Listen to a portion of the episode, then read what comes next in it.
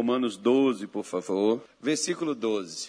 Alegrai-vos na esperança, sede pacientes na tribulação. Perseverai no quê? No quê? Está fraco, eu quero que você participe comigo. Perseverai no quê? Na oração. Então, é, perseverar, nós às vezes temos uma noção que perseverar é apenas você insistir em alguma coisa. Na realidade, perseverar é o mesmo que você ser partidário, você tomar um lado. Se você, por exemplo, é eleitor da esquerda, você toma o partido do candidato da esquerda e você defende as teorias, a ideia, você as ideologias da esquerda. Se você é eleitor da direita, você então toma as ideologias, as ideias de quem é da direita. E se você é do centro, que eu não sei se existe centro, centro-direita, centro-esquerda, centro vamos falar só direita e esquerda, que fica mais fácil de definir. Então você vai ter que votar, você vai ter que escolher alguém. Orar é a mesma coisa. É você escolher com quem você vai enfrentar com quem você vai andar, com quem você vai caminhar, com quem que você vai estar na sua jornada, na sua vida. Oração é justamente isso. Perseverar na oração, como aqui Paulo estava dizendo, é você colocar Deus do seu lado. Tem gente que persevera né, coloca, se coloca ao lado do pecado, ao lado dos vícios, ao lado da, do medo, ao lado do desânimo. Né, a pessoa persevera naquilo dali. Ela traz aquilo para dentro de si. Você vê que tem pessoas que você vai conversar com ela, não, não tem jeito, não adianta. Ela já colocou, ela aderiu, ela já se entregou àquela situação, àquele querer, aquela situação ali, e ela vai acabar passando o tempo, a vida dela, dentro daquilo qual ela resolveu se associar, se tornar partidário daquilo dali. Lá no capítulo 1 do segundo livro dos Reis, capítulo 1, versículo 1 também, vamos começar nele, que a gente tem uma ideia mais ou menos da situação. Diz assim: E depois da morte de Acabe, Moabe se revoltou contra Israel. E caiu a Casias pelas grades de um quarto alto que tinha em Samaria. Alguns falam Samaria, tá, irmão? Eu prefiro falar Samaria. E adoeceu e enviou mensageiros e disse-lhes: Ide e perguntai a Baal Zebub, Deus de Ecrom, a palavra Ecrom significa mosca, né, o Deus das moscas, aí você já imagina, né? Aonde tem mosca tem o quê? É, morte, né? Carniça, sujeira, imundícia, está tudo ali. O Deus de Ecrom, se sararei desta doença. Versículo 3. Mas o anjo do Senhor disse a Elias, o tisbita, levanta-te, sobe para te encontrares com os mensageiros do rei de Samaria, e diz-lhes: Porventura, não há Deus em Israel para irdes consultar a Baal Zebub, Deus de Ecrom? Olha a pergunta que o, o Senhor Deus envia para o rei Acasias. Não há Deus em Israel para você poder consultar. Não há um Deus em Israel para você poder perguntar para você dirigir, para você, ou seja, porque quando você ora a Deus, você às vezes tem perguntas, você às vezes precisa de uma direção, você às vezes precisa de força, você precisa de saúde, de paz, eu não sei o que, você precisa. Mas alguma coisa, quando você se adere a alguém, você está querendo daquela pessoa, você deseja ter da parte dela. A oração é justamente isso: é você trazer Deus para dentro da sua situação. É você trazer Deus para dentro do seu problema.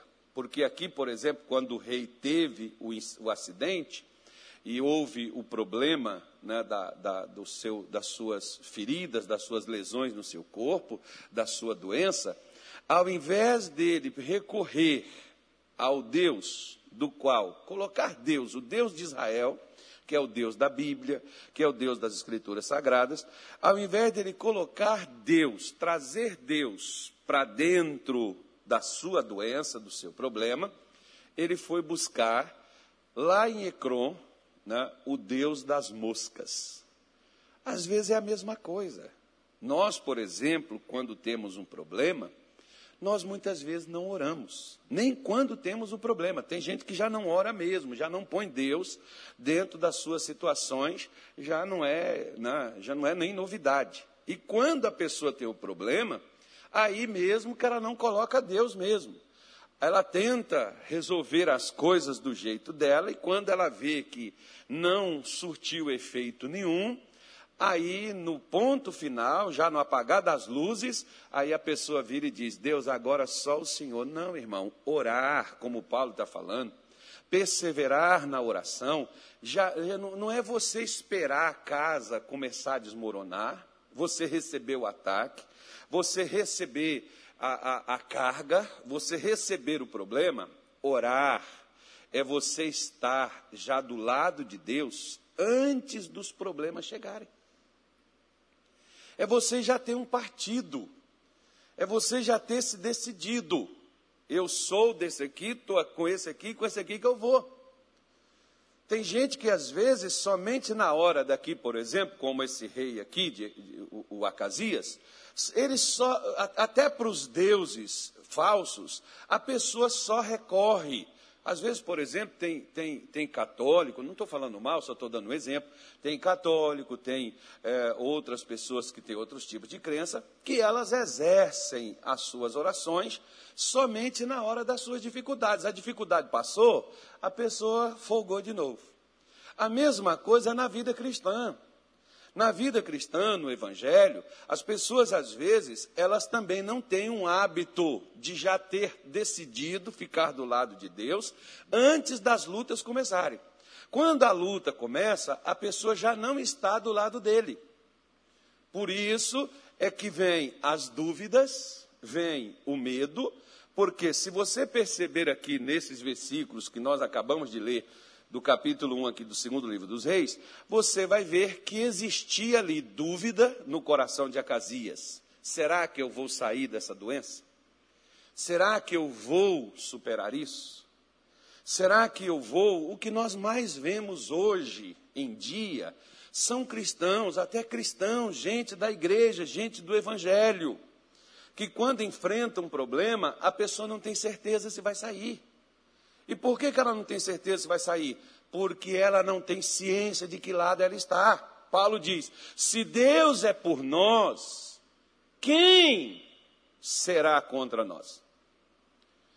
Ele não vai ser por mim na hora que a casa está caindo, está escangalhando. Não, ele já tem que ser por mim antes, quando a casa começar a ruir, como a casa começar a cair. Por quê? Porque ele diz: mil cairão ao teu lado, dez mil à tua direita, mas tu não serás o quê? Só que nós fazemos iguais o Acasias. Nós até fazemos oração, fazemos, mas a nossa oração é uma oração medrosa.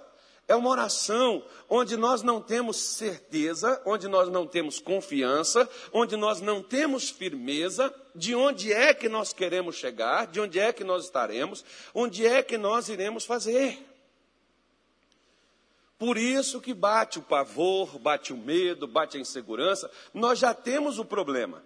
Com a desconfiança de saber quem é que está do nosso lado e quem não está, né? e principalmente, como Paulo diz, ó, em todas essas coisas somos mais que vencedores. Quando você vai olhar lá as coisas, lá tem morte, lá tem perseguição, lá tem fome, lá tem luta, lá tem dificuldade, tem angústia. Né? O que nós vivemos hoje, por exemplo, para muita gente, são dias de angústias.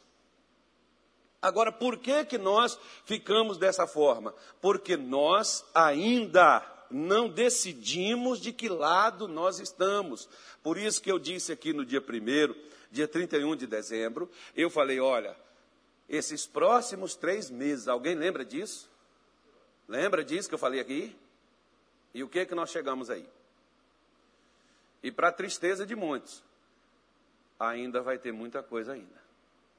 E para você não se apavorar, para você não. O que você deve decidir é, é, é, não, é não levar uma vida de fé, uma vida cristã, longe de Deus, irmão. A oração é trazer Deus para perto, é trazer Deus para dentro, é colocar Deus no seu problema, porque quando você ora, você está trazendo Deus para a sua vida.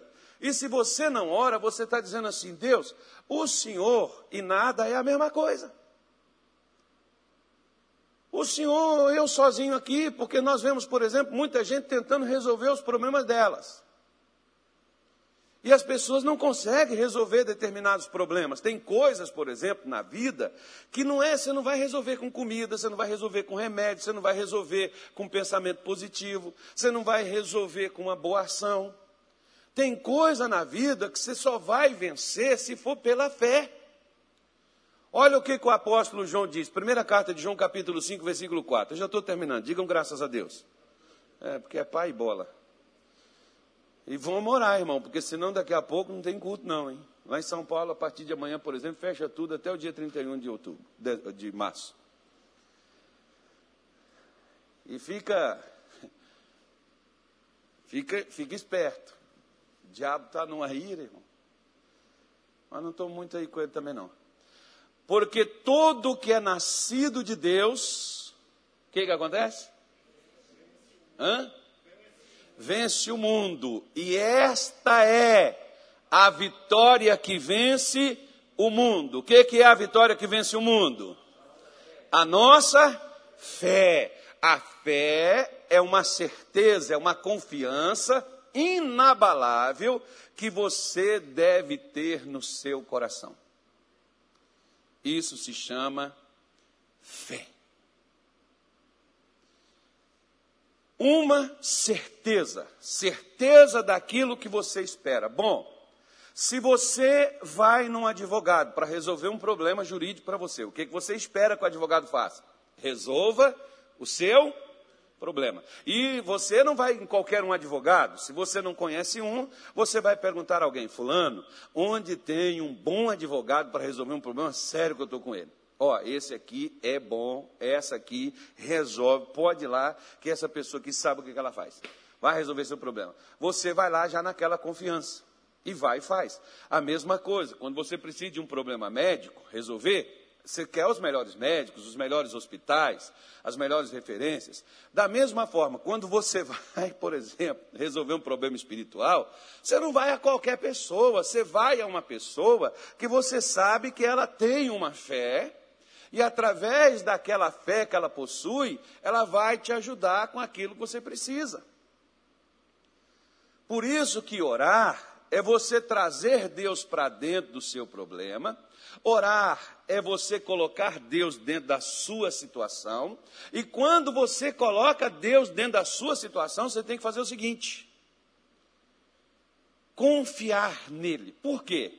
Marcos capítulo número 11, versículo 24. Digam graças a Deus. Quem mandou você levantar cedo e vir para a igreja? Diz assim, ó: Por isso vos digo que todas as coisas que pedirdes, Fazendo o quê? Hã? Orando. E crede que receber. O que, vai acontecer? Tê-las rei. Tudo que você pedir em oração. Porque tem gente, irmão, que ora, pede, mas não crê que vai receber. Quer ver? Não se manifeste mas entenda. Principalmente as irmãs vão entender isso agora. Mas diga assim: está amarrado em nome de Jesus. Fala, irmãs, comigo, repete, principalmente as irmãs. Diga assim: está amarrado, e isso está quebrado na minha vida a partir de agora. Mas as irmãs que têm marido, pão duro, sempre quando elas pedem alguma coisa, ele não dá. E quando ele não dá, o que, que as irmãs fazem? Ah, sabia que você não ia dar mesmo. Sempre, toda vez, não sei para que eu te peço, você nunca dá. Irmão, então para que foi pedir?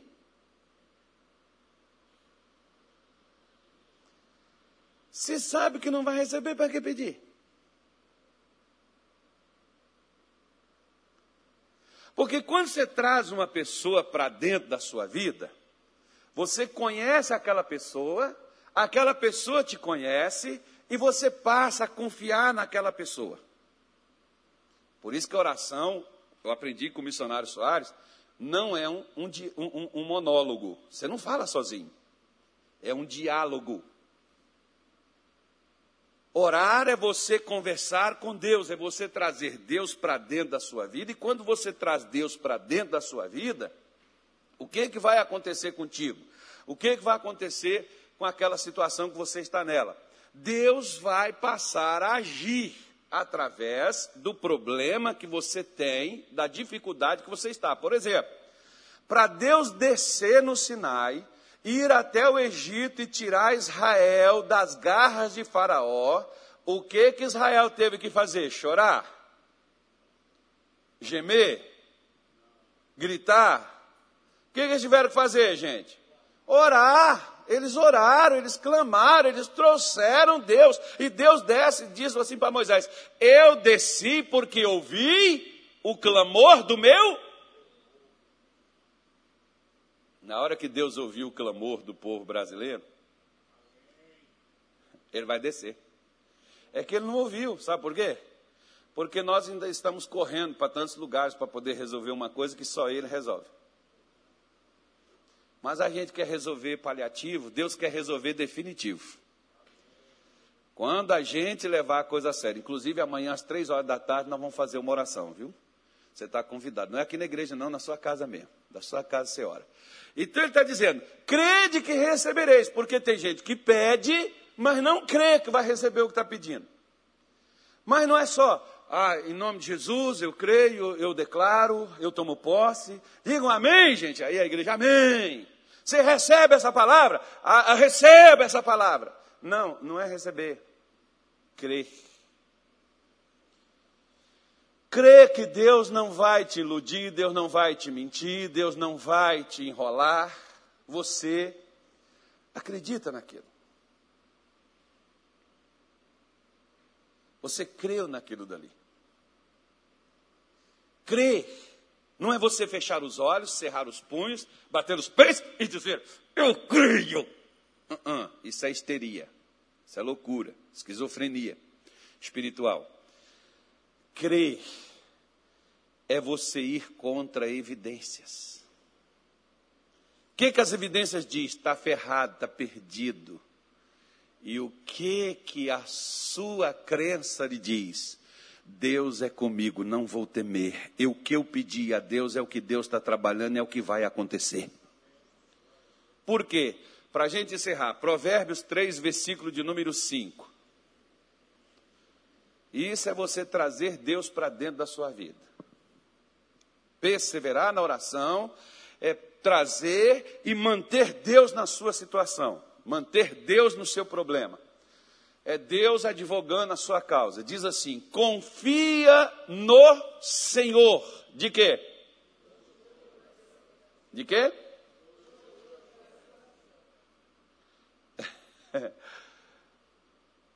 Olha, é, a gente pensa que o coração é esse aqui, ó. Esse aqui é o órgão do nosso corpo que bombeia o nosso sangue, tá, gente? Muitas vezes na Bíblia, coração e mente, pensamento, sentimento, é a mesma coisa, tá? Coração e mente é a mesma coisa. É a mesma definição. Se você confia em Deus, você está firmado, você está confiante, você está determinado, você decidiu. É igual, lembra do que eu falei de direita e esquerda? Se você é eleitor de direita, você não quer nem saber quem é o candidato da esquerda, irmão. E já desde antemão, né, já digo para você, não entra nessa discussão porque nós não somos desse mundo. Você é um cidadão, como cidadão você vota, mas como cristão, você não deve fazer essas campanhas ferrenhas e disseminar ódio entre as pessoas. O que o Brasil mais está sofrendo hoje é porque a Bíblia diz e as pessoas não observam, inclusive os crentes. Porque na última eleição que nós tivemos, e na que vai vir aí, que vai ser o inferno mesmo. Né? Que, os, que os capetas vão descer na terra torta e a rodo. Porque até cristãos, pastores, gente criou confusão, ficou de mal com família, brigaram, discutiram, casais separaram por causa de política. Gente, isso é um cúmulo. Tem hora que eu fico pensando, Deus, que mundo é esse que a gente vive? Que evangelho é esse que a gente está vivendo? Porque é, é, os crentes agredindo uns aos outros, é, é, é, os crentes falando mal uns dos outros, dos seus governantes, disso, daquilo outro, enfim. Não tenho nada a ver com a vida de ninguém, mas como eu sou seu pastor, como eu estou como pastor, não sou seu pastor, estou como pastor nesta igreja, porque eu só sou seu pastor se você me ouve. Jesus disse assim: as minhas ovelhas ouvem a minha voz e me seguem. Então, quem não me segue o que eu falo não é minha ovelha. Frequenta meu culto. Eu não posso alimentar, nem posso proteger, nem posso dar água a essa ovelha, porque ela não faz parte do meu rebanho. Quem faz parte do meu rebanho é quem me ouve, é quem segue o meu conselho, quem segue as minhas orientações, aquilo que eu dou da palavra de Deus. Se a pessoa não segue, não é. Então, quando nós pegamos e vemos hoje o que se acontece, é a divisão que existe, o país todo dividido politicamente, economicamente, dividido socialmente, dividido espiritualmente, porque ninguém se entende. E Jesus diz que reino dividido, o que, que acontece, gente? Não prospera. Se nós não, se nós não parar as vaidades, parar o orgulho, parar essa coisa, onde é que nós vamos parar? Então ele diz: confia no Senhor de todo, de todo, não é de parte, o teu coração e não te estribes no quê? Tem horas que a gente gostaria de entender, e tem horas que o nosso entendimento quer falar mais alto. Tem horas que você acha que você está certo de pensar como você pensa. Tem horas que você acha que é isso mesmo que você tem que fazer. Mas simplesmente, quando Salomão diz aqui, se você confiar em Deus e não deixar o que Deus te posiciona, o que Deus te dirige, para fazer como você quer, se você não fizer isso, você não vai atrapalhar Deus.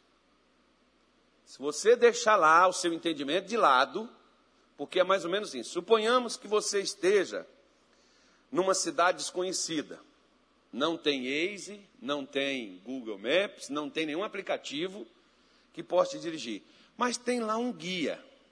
Uma pessoa, não tem? Você já foi em algum lugar onde tem um guia turístico? Pois é. Então, você quer logo conhecer e ir, mas o guia que sabe o caminho. Ele disse: olha, fica todo mundo aqui junto, tal. ele vai explicando, essa aqui é aqui dali, aqui dali, aquilo lá. E você tem que esperar o guia conduzir. Você não sabe para onde é que é que vai. Confiar em Deus é você deixar Deus te conduzir a cada passo que você deve dar. Não é você dar o passo para depois querer que Deus entre no seu furdunço para resolver um problema que Deus não mandou você entrar. Então, confiar nele é você dar o recuo para onde ele quer que você retorne e recomece dali para outro canto. Mas tem gente que não, eu vou fazer isso aqui e Deus vai entrar comigo, porque Deus é comigo, e, e eu vou fazer e vai dar tudo certo, e vai lá e dá errado. Aí diz, pastor, eu não estou entendendo porque está dando errado, porque Deus não mandou você ir.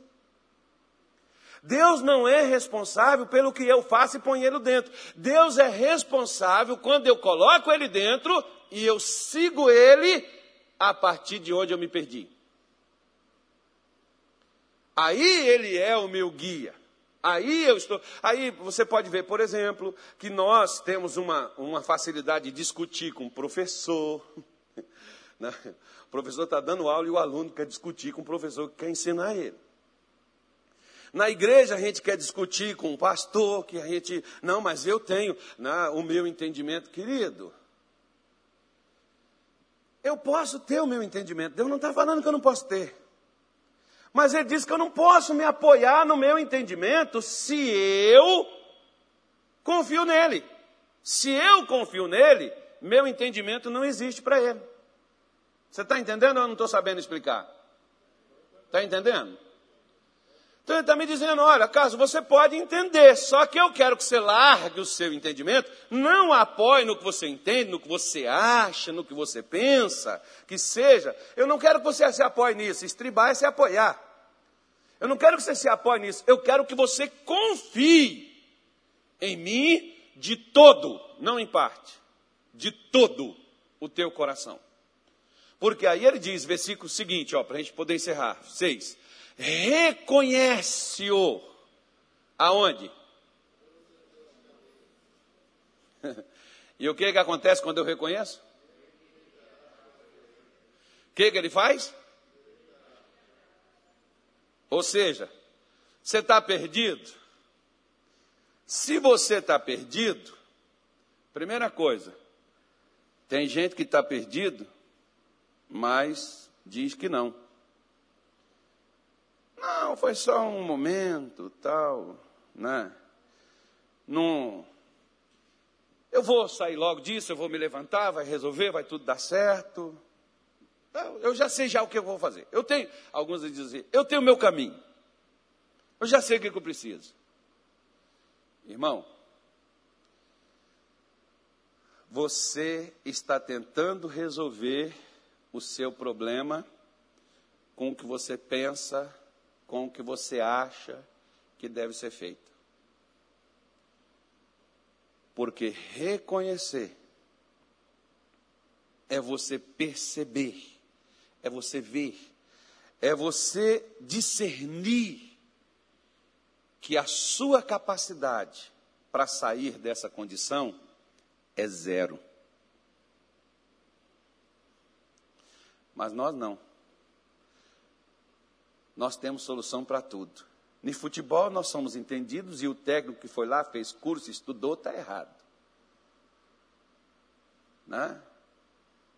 No governo, nós estamos, né, entendemos de tudo, só não, só não candidatamos a nada. Nem a síndico do prédio, quando precisa alguém de organizar as coisas e fazer o negócio, ninguém quer assumir a batata. Mas todo mundo critica na, igreja ninguém quer vir para levar as pancadas, levar, pá, tá, né, rebentar e, e ser pastor. Mas todo mundo quer ser pastor.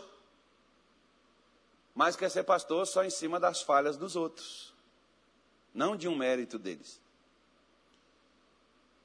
Então, quando você reconhece, é você perceber, Deus está dizendo assim, Carlos, você entendeu que você está, falando assim no popular mineiro, você está ferrado.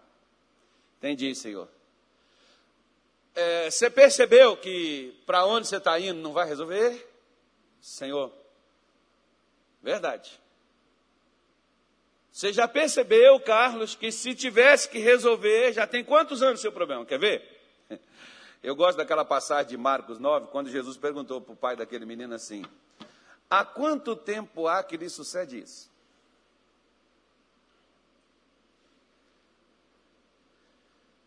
Que, é que Jesus estava falando para ele, irmão? Tem quanto tempo que seu filho está assim? Não era para estar. Tá. Quanto tempo há que sucede isso com seu filho? O que, é que Jesus estava falando para ele? Rapaz, entenda bem uma coisa. Tudo que você fez na sua vida até aqui não resolveu o problema do teu filho. Entendeu? Entendi, sim, senhor. Pois é. Só que também, você nunca veio a mim até agora. Eu não sei que tempo foi, mas Jesus já estava no seu ministério ativo ó, há muito tempo. Tanto é que esse homem sabia onde procurar, onde achar ele. Sabia que ele estava lá no monte. Então ele sabia. Já tinha ouvido falar. Por que ele não foi antes? Porque nós somos assim. Na hora que o sol sair, melhora. Na hora que chover, dá amenizada. Na, Nós temos sempre uma receita para uma solução. E só não soluciona nada. Então, quando você define oração, é quando você chega e diz assim: Senhor, eu já fui para tudo quanto é canto, eu já fui para tudo quanto é lado, eu já fiz de tudo que eu podia fazer, e eu agora eu estou perdido. Se o Senhor não me tomar pela mão, se o Senhor não me mostrar a saída, se o Senhor não me mostrar a solução, se o Senhor não me dirigir, se o Senhor não me levar, daqui eu não vou sair. Aqui será o fim. Isso é reconhecer. Em todos isso aí no casamento, isso aí na saúde, isso aí nas finanças, isso aí na vida espiritual. Porque às vezes tem situações da minha vida e da sua que a gente reconhece, que a gente coloca Deus, mas tem coisas na nossa vida que a gente não põe. A gente deixa Deus de fora. Então, quando ele diz, Deus só vai endireitar o que você deixar ele conduzir. Só para a gente poder entender. Quer ver? Diga assim: graças a Deus, de antemão eu afirmo que não sou essa pessoa. Amém. Vamos profetizar, que a Bíblia manda a gente profetizar. Quer ver só? Tem crente que em determinada área da vida dele, ele está bem. Mas tem área que ele está mal. Se Jesus é o mesmo, por que, que numa área eu estou boa e na área, em outra área eu estou ruim? Vou te explicar. Talvez essa era uma das suas dúvidas. É porque na área que você está bem, você deixou ele te conduzir. Ele endireitou. Endireitou seu casamento porque você deixou. Endireitou suas finanças porque você reconheceu e fez o que ele te mandou fazer. E por que, que ele não me cura, pastor? Porque a primeira coisa que Jesus faz com o doente não é curá-lo. Quando eu fui para a igreja, eu estava doente. Eu queria ser curado, eu estava na miséria, eu queria prosperar. E Jesus não me prosperou. E Jesus não me curou. E graça e glória a Deus por isso, porque se ele tivesse me curado, talvez eu tivesse ido embora mas ele trabalhou na minha vida primeiro, para depois me curar, para depois me prosperar, porque quando você chega na igreja doente, Jesus não te cura, Jesus te dá paz. Quando você chega na igreja perdido, Jesus não endireita a sua situação de uma hora para outra, de 24 horas. Primeira coisa, te dá paz. Aí você está puf desse lado, puf desse outro, mas você está aqui, ó, imponente. Por quê? Porque você está em paz. Isso é reconhecer. Ele só endireita o que eu deixo ele fazer. O que eu não deixo ele fazer, está bagunçado. Eu vejo as pessoas, mas pastor, eu vim, Deus mudou isso, mudou aquilo, Deus mudou isso. Mas isso aqui, pastor, Deus não muda, porque você não deixa ele mudar. É você que está tomando conta. E nós somos incapazes de cuidar do nosso próprio umbigo. Infelizmente, mas é uma grande verdade. A gente não deixa ele endireitar as nossas veredas, que são caminhos. Os nossos caminhos estão, poxa, pastor, olha, eu tenho um tempão que eu tenho. Um, dia, por exemplo, eu estava eu tava numa campanha de oração e eu orava de madrugada, de tarde, de noite. Aí até chegou uma hora que eu disse assim: a minha oração naquele dia foi assim: Jesus, eu não aguento mais. Se o Senhor não fizer nada, eu não sei o que, eu vou fazer. E Deus falou bem assim com essas palavras no meu coração: Que bom que você não aguenta mais.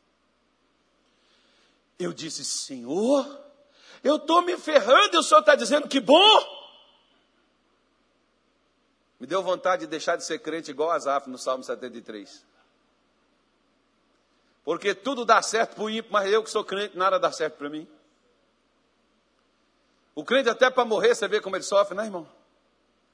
O ímpio morre rapidinho.